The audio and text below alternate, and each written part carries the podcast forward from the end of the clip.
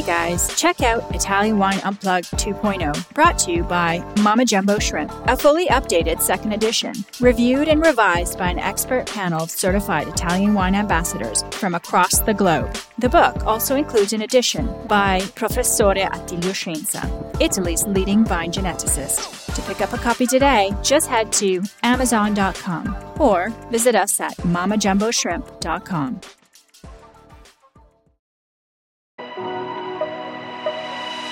Welcome to Masterclass US Market with me, Juliana Colangelo. This show has been designed to demystify the US market for Italian wineries through interviews with experts in sales and distribution, social media, communications, and so much more. We will quiz each of our esteemed guests at the end of each episode to solidify the lessons that we've learned. So sharpen your pencils, get out your notebooks, and join us each week to learn more about the US market. Hello, welcome to Masterclass US Wine Market. Today I'm thrilled to welcome Laura Burgess to the podcast. Laura is a writer and editor based in California with over 10 years of experience in the food and beverage industry. A former sommelier with extensive winemaking experience, Laura brings a full circle understanding of the wine industry to the table and specializes in translating complex topics into engaging, easy to read stories. I've worked with Laura for a number of years, uh, and I'm really excited to have her on the show today to talk about all things content and wine. Welcome to the show, Laura. It's great to have you here. Thank you. It's so great to be here with you talking about my favorite things. Fantastic. All right. So before we dive into today's discussion about vocabulary and words, can you tell us a little bit more about how you got into the wine industry originally and also came to care so much about the words we're using in the wine industry? Sure. So, like so many of us in wine, I really fell into this industry by accident. And it was for me because I was a bartender. And at the end of the day, I wanted to drink wine. And so I started going down this rabbit hole of really loving wine and learning about it one glass at a time. And a mentor of mine said, Hey, why don't you start a blog and start to teach other people what you're learning? And so I used this blog, which was called Laura Uncorked, as a way to kind of direct my own learning. And what I discovered was that what was really available for free on the internet at the time, which was 2009 or 2010, was pretty traditional, dry wine education material. And it was not fun for me to read, and it was hard for me to understand and kind of demotivating in some ways. And so I decided I was going to try to learn this stuff and post about it on my blog in words that I understood in the hopes that other people would also understand it. And in a lot of cases, I couldn't find something out there about what I wanted to do. So I started trying on all of these wine jobs. So I worked as a sommelier, I worked in several retail shops, I poured wine on a sailboat, and I worked a whole bunch of harvests, and I worked in tasting rooms. It was amazing. Everyone likes wine better on a sailboat. That's what I learned. But so I was working in vineyards doing the pruning. And um, I ended up writing about wine as an accident afterwards. Didn't really want to be a writer. I wanted to fall in love with one of these jobs. But I just discovered that there was this constant disconnect kind of between what was out there and the words we were using to teach new people and the reality of the process. And that sort of led me, you know, to being a drinks journalist for a while and then working with some e commerce retailers who sort of shared my idea that we could use better language to sell wine and to get people to fall in love with it. And I think what happened was I kept taking these jobs where I was on the ground dealing with your everyday consumers. And I was also dealing with, you know, winemakers and marketers who were saying, these are the words for our story. And I was watching people's eyes glaze over when I tried to tell them. So, yeah, that just led me to realize that like the words we use are so important and we can change our words a little bit and it can have a huge impact on the people we're talking to. Yeah, it sounds like through your experiences, you realized there was a big disconnect, right, between how the industry was talking about wine, but how consumers wanted to learn about wine and receive that information and the experience you had on both sides of working in those consumer facing spaces, but also being part of the industry gave you a really valuable perspective to tackle this challenge head on. Yeah, exactly. And, you know, I'm really passionate about helping small wineries be able to do what they do, which is make delicious wine and sell it. And sometimes it's as simple as just you know, meeting the wine drinker where they're at so they understand and then they'll turn around and share it with all their friends. And isn't that what we all want is more people drinking great wine? Exactly. Absolutely. On that note, you know, in this episode, we're going to talk to you about all things vocabulary and how we can do a better job as wine marketers and communicators uh, and wineries connecting to our audiences, consumers specifically, and turning our prospective buyers into lovers of our brands. And, you know, Laura, you've had experience writing for a number of consumer publications like Real Simple and Christie's and others. So you're super well versed in this. And I'm really excited to learn about all things content and vocabulary from you. Our three key takeaways for today's masterclass are going to be number one, the right words are the difference between making a connection with your audience and creating a walking advertiser. Number two, that it's important to meet your audience where they live by using words and language that makes sense to them. And uh, number three is going to be our being specific and precise with your words is one of the key things in order to avoid confusion. For a product and a category like wine and like Italian wine, that's already quite difficult to understand. So let's dive right into it. So, you know, first things first, let's talk about some of the basics. You know, when we comes to storytelling and words, where do we even start? I mean, there's lots of words out there, right? How do we even start understanding how to tackle this subject of storytelling and word choice? Sure. So I think the key is to start by looking at ourselves and our brands and where we're at and what vocabulary are we using naturally, like as a team for our brand? Because I think it's really easy when you're an expert. You speak to others you respect, like our customers and trade partners, as if they're also experts. And this disconnect starts to arise really naturally because we want to assume that other people know what we know because of course we assume they're smart. So first I think we look at where we are with our own story and then we can think about who we're trying to reach. Are we trying to reach a consumer, maybe a wine club member or someone who's a slightly elevated consumer or is it a trade partner or a sommelier? And we're going to do that with each say newsletter or email that we're putting out is to ask that question. And then we'll go down the line to change our vocabulary for each of those groups.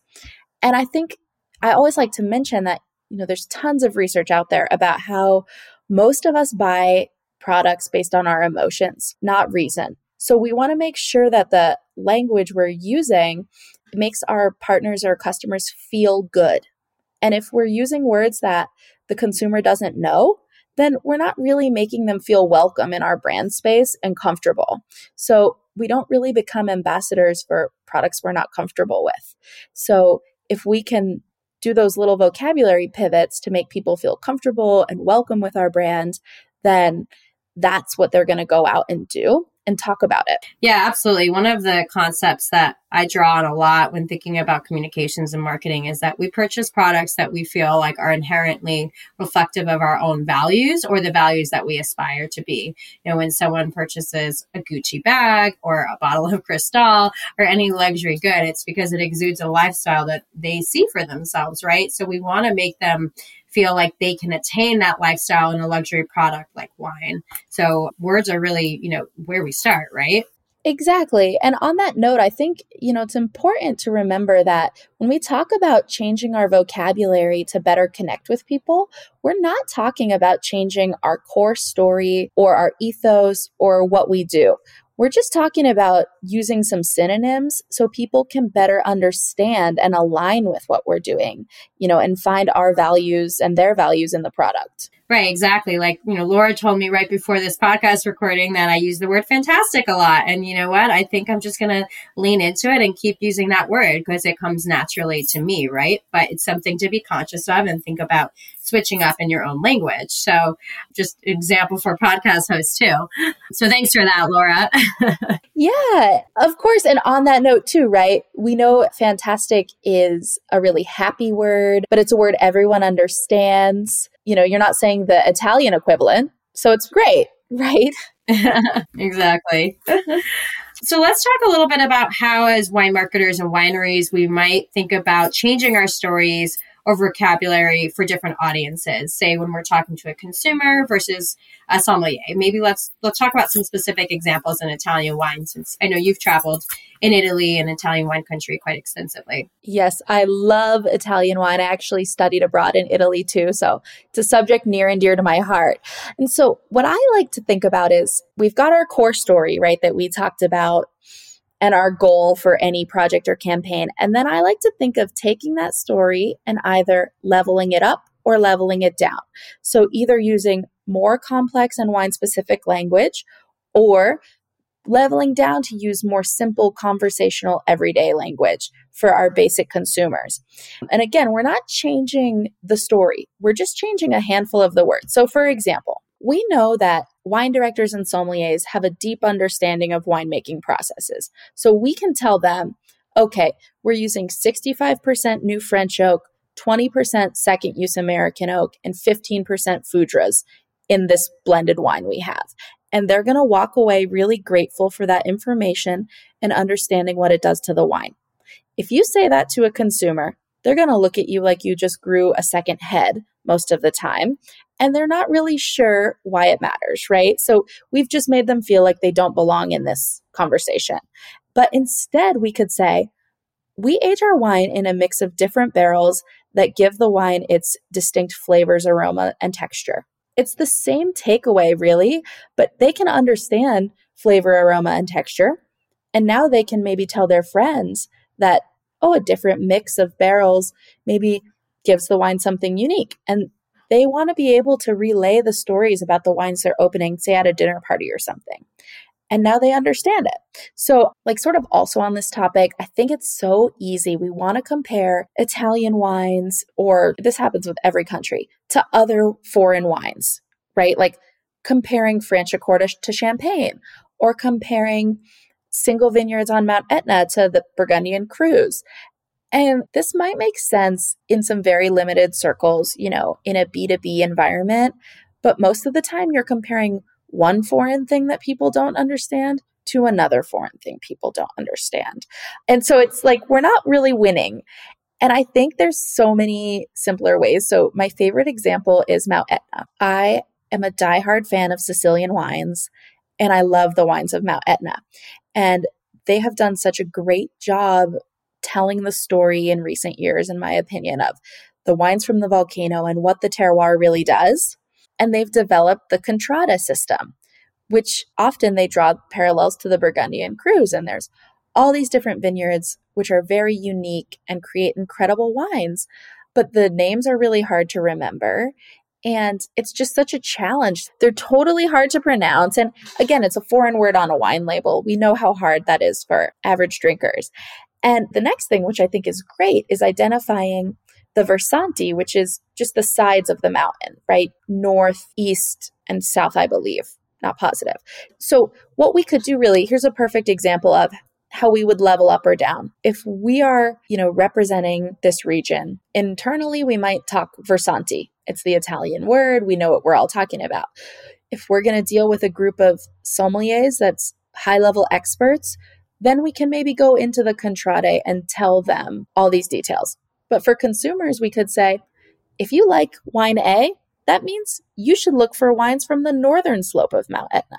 We could just use the compass directions, which they'll understand. They're familiar with this. And they're probably familiar with the idea that things facing a different direction on the compass will result in something different in the glass.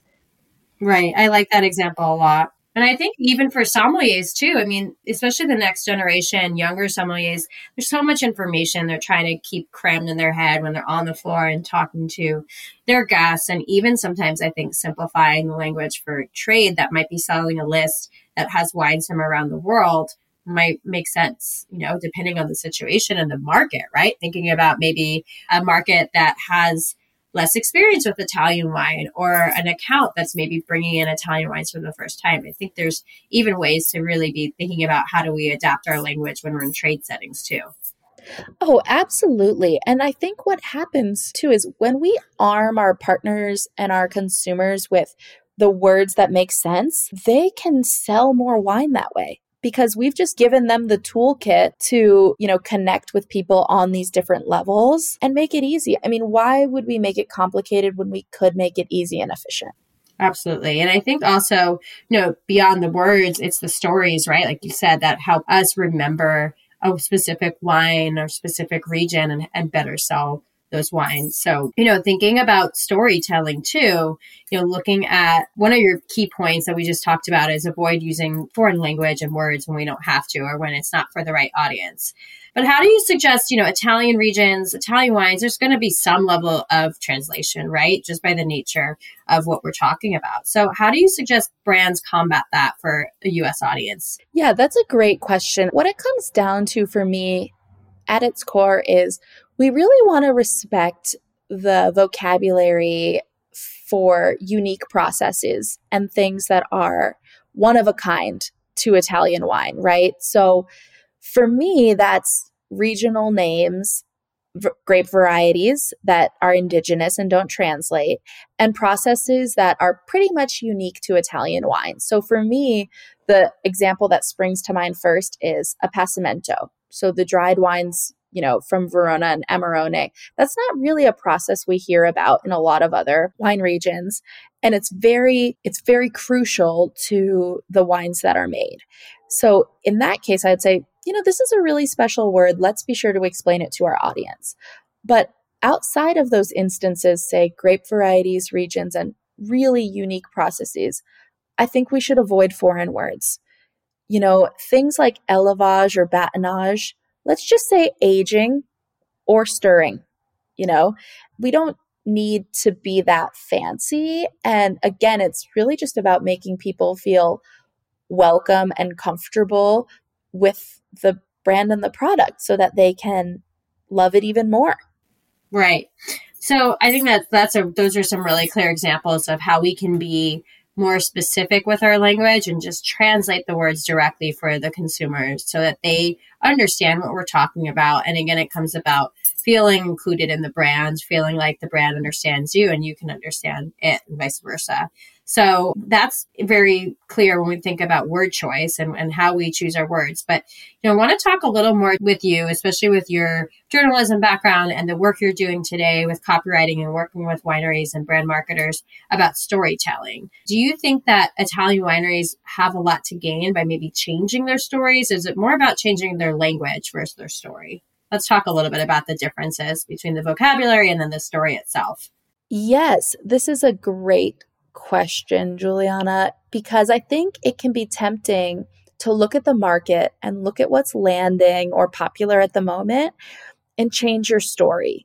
And my approach is that we're not changing our actual stories pretty much ever.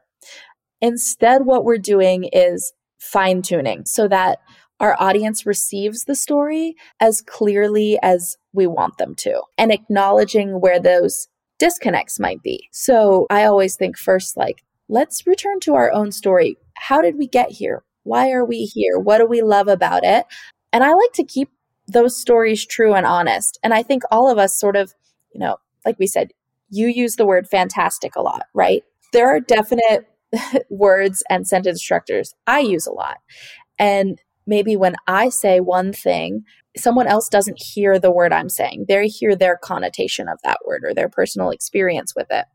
And I think what we can all gain by working together with storytellers is getting vocabulary into our stories that lands with our audience 95% of the time instead of 75% of the time. Does that make sense?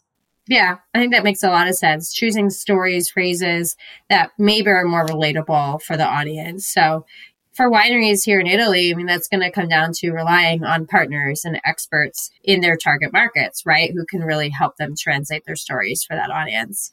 Absolutely. And I think, you know, a lot of Italian wineries have fantastic stories. There's a lot of multi generational estates um, that have incredible vineyard access or stories about how they've adapted over time and sort of the timeless nature of the wines.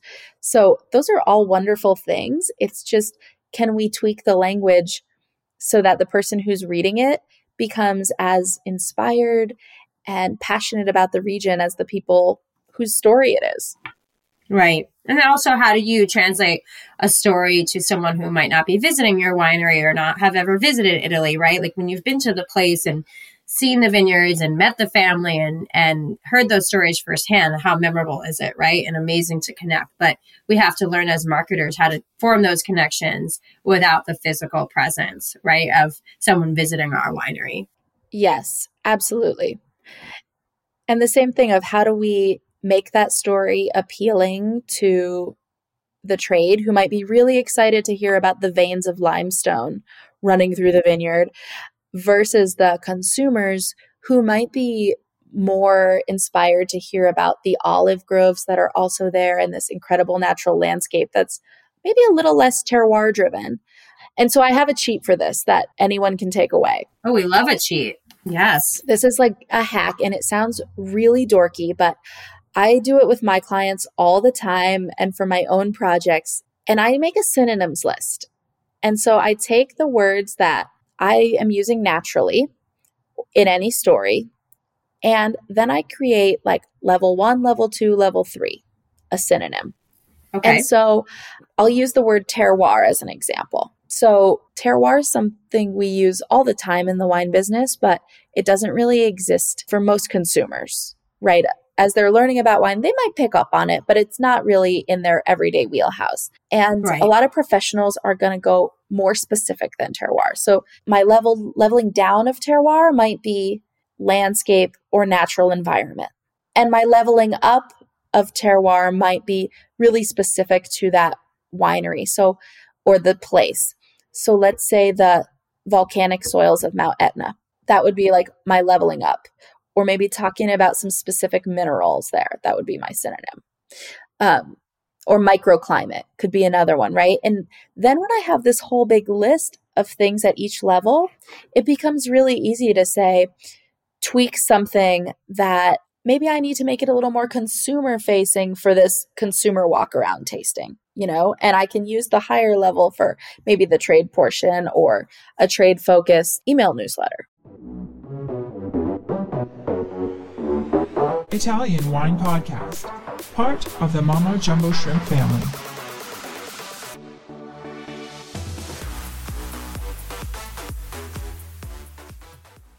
Yeah, I like that example a lot because obviously terroir is a word that we use throughout the wine industry, Italian wine, and, and, elsewhere. So just thinking about how we level up versus level down, I think that's a really strategic and also a systematic way to think about it. Because I think when we think about copywriting, sometimes it might be a daunting task, but if we break it down into these systems and these these lists, then I think we create more process out of it as well. Yeah, we can really simplify a lot of these processes. I know that writing and storytelling can feel really daunting sometimes, and it doesn't have to with these kinds of little tweaks. And I just really believe that we have so much to gain when we meet our audience where they're already at. And then if we tell a story that connects while we're sharing a wine or even without, they're going to walk away and tell it again, right? That's what we all do when we find our favorite new vitamin or, you know, headphones or whatever it is. And that's really the goal, right? Is to create a little army of foot soldiers that are out there telling the story for you at the end of the day. Definitely. I know. I mean, for me, it's, it, we were talking about Peloton before we started recording, but I'm definitely a little walking advertisement for Peloton because it's influenced me. It's made an impact in my life and I share it and talk about it with anyone who wants to hear about it. So, you know, we think about other brands and other industries too that have done great jobs of creating ambassadors of their product. Exactly. Yeah. Um, I want to throw a little curveball at you just because it's so topical right now. I think you know what I'm going to ask, but how do we think about AI in this conversation? How do we think about AI helping us? How do you, as a copywriter, think about AI? We did a whole episode on this, but I would love to hear another take and your perspective. Oh, this is a great curveball. So, you know what? I am ready for all the writers to come after me after this. Generative AI is a fantastic tool, and I think we should all be using it. I think that this is a really great way to get ideas for fine tuning. So, I think it's important to acknowledge that AI is not perfect and there are legal and ethical ramifications to publishing something created 100% by AI. Right. So I certainly don't advocate writing your brand story on AI. However, you can take the story you have and say, rewrite this using more simple language, and it will spit it back out to you, having changed some of the words. So you can look at it and maybe start to find some of those synonyms or start to find a different way to say the same thing. And then you'll put that on the page, whatever you're working on, and continue your own fine tuning. But I think what happens when we go into this rabbit hole of which vocabulary should we use, like you said, it's so daunting. And sometimes we look at a blank page and there's no need to do that anymore. And there's all these other tools in addition to ChatGPT. Like, for example, one I really love is called Laika, L A I K A. And all Laika does is give you two sentences. So you start it and it will finish it in a very short way. And this one is designed to just keep you going, to help you not get stuck. It's a lot tighter than ChatGPT, in my opinion. And I like it for that because when I'm using generative AI, I'm like, I need ideas and maybe I need a lot of them quickly. So for a winery, you know, maybe you're really trying to get some headlines together for newsletters or maybe topics for a panel discussion and the, the proper title.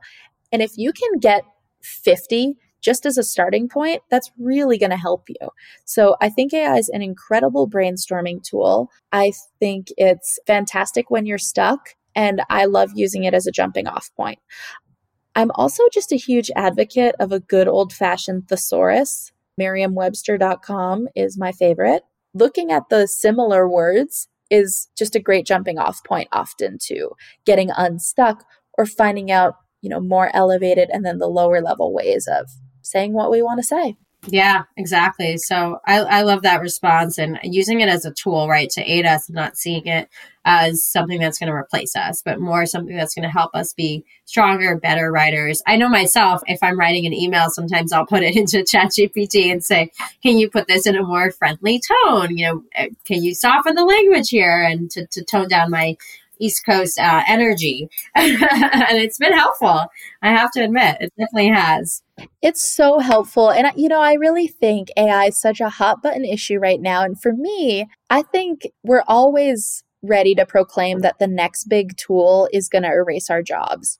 And I just, I think that's a hyperbolic response. I think we can use this tool really respectfully and get the good parts out of it and that's why I also I always encourage people to look at the landscape and find these other AI tools because they're not all the same and it's not one size fits all.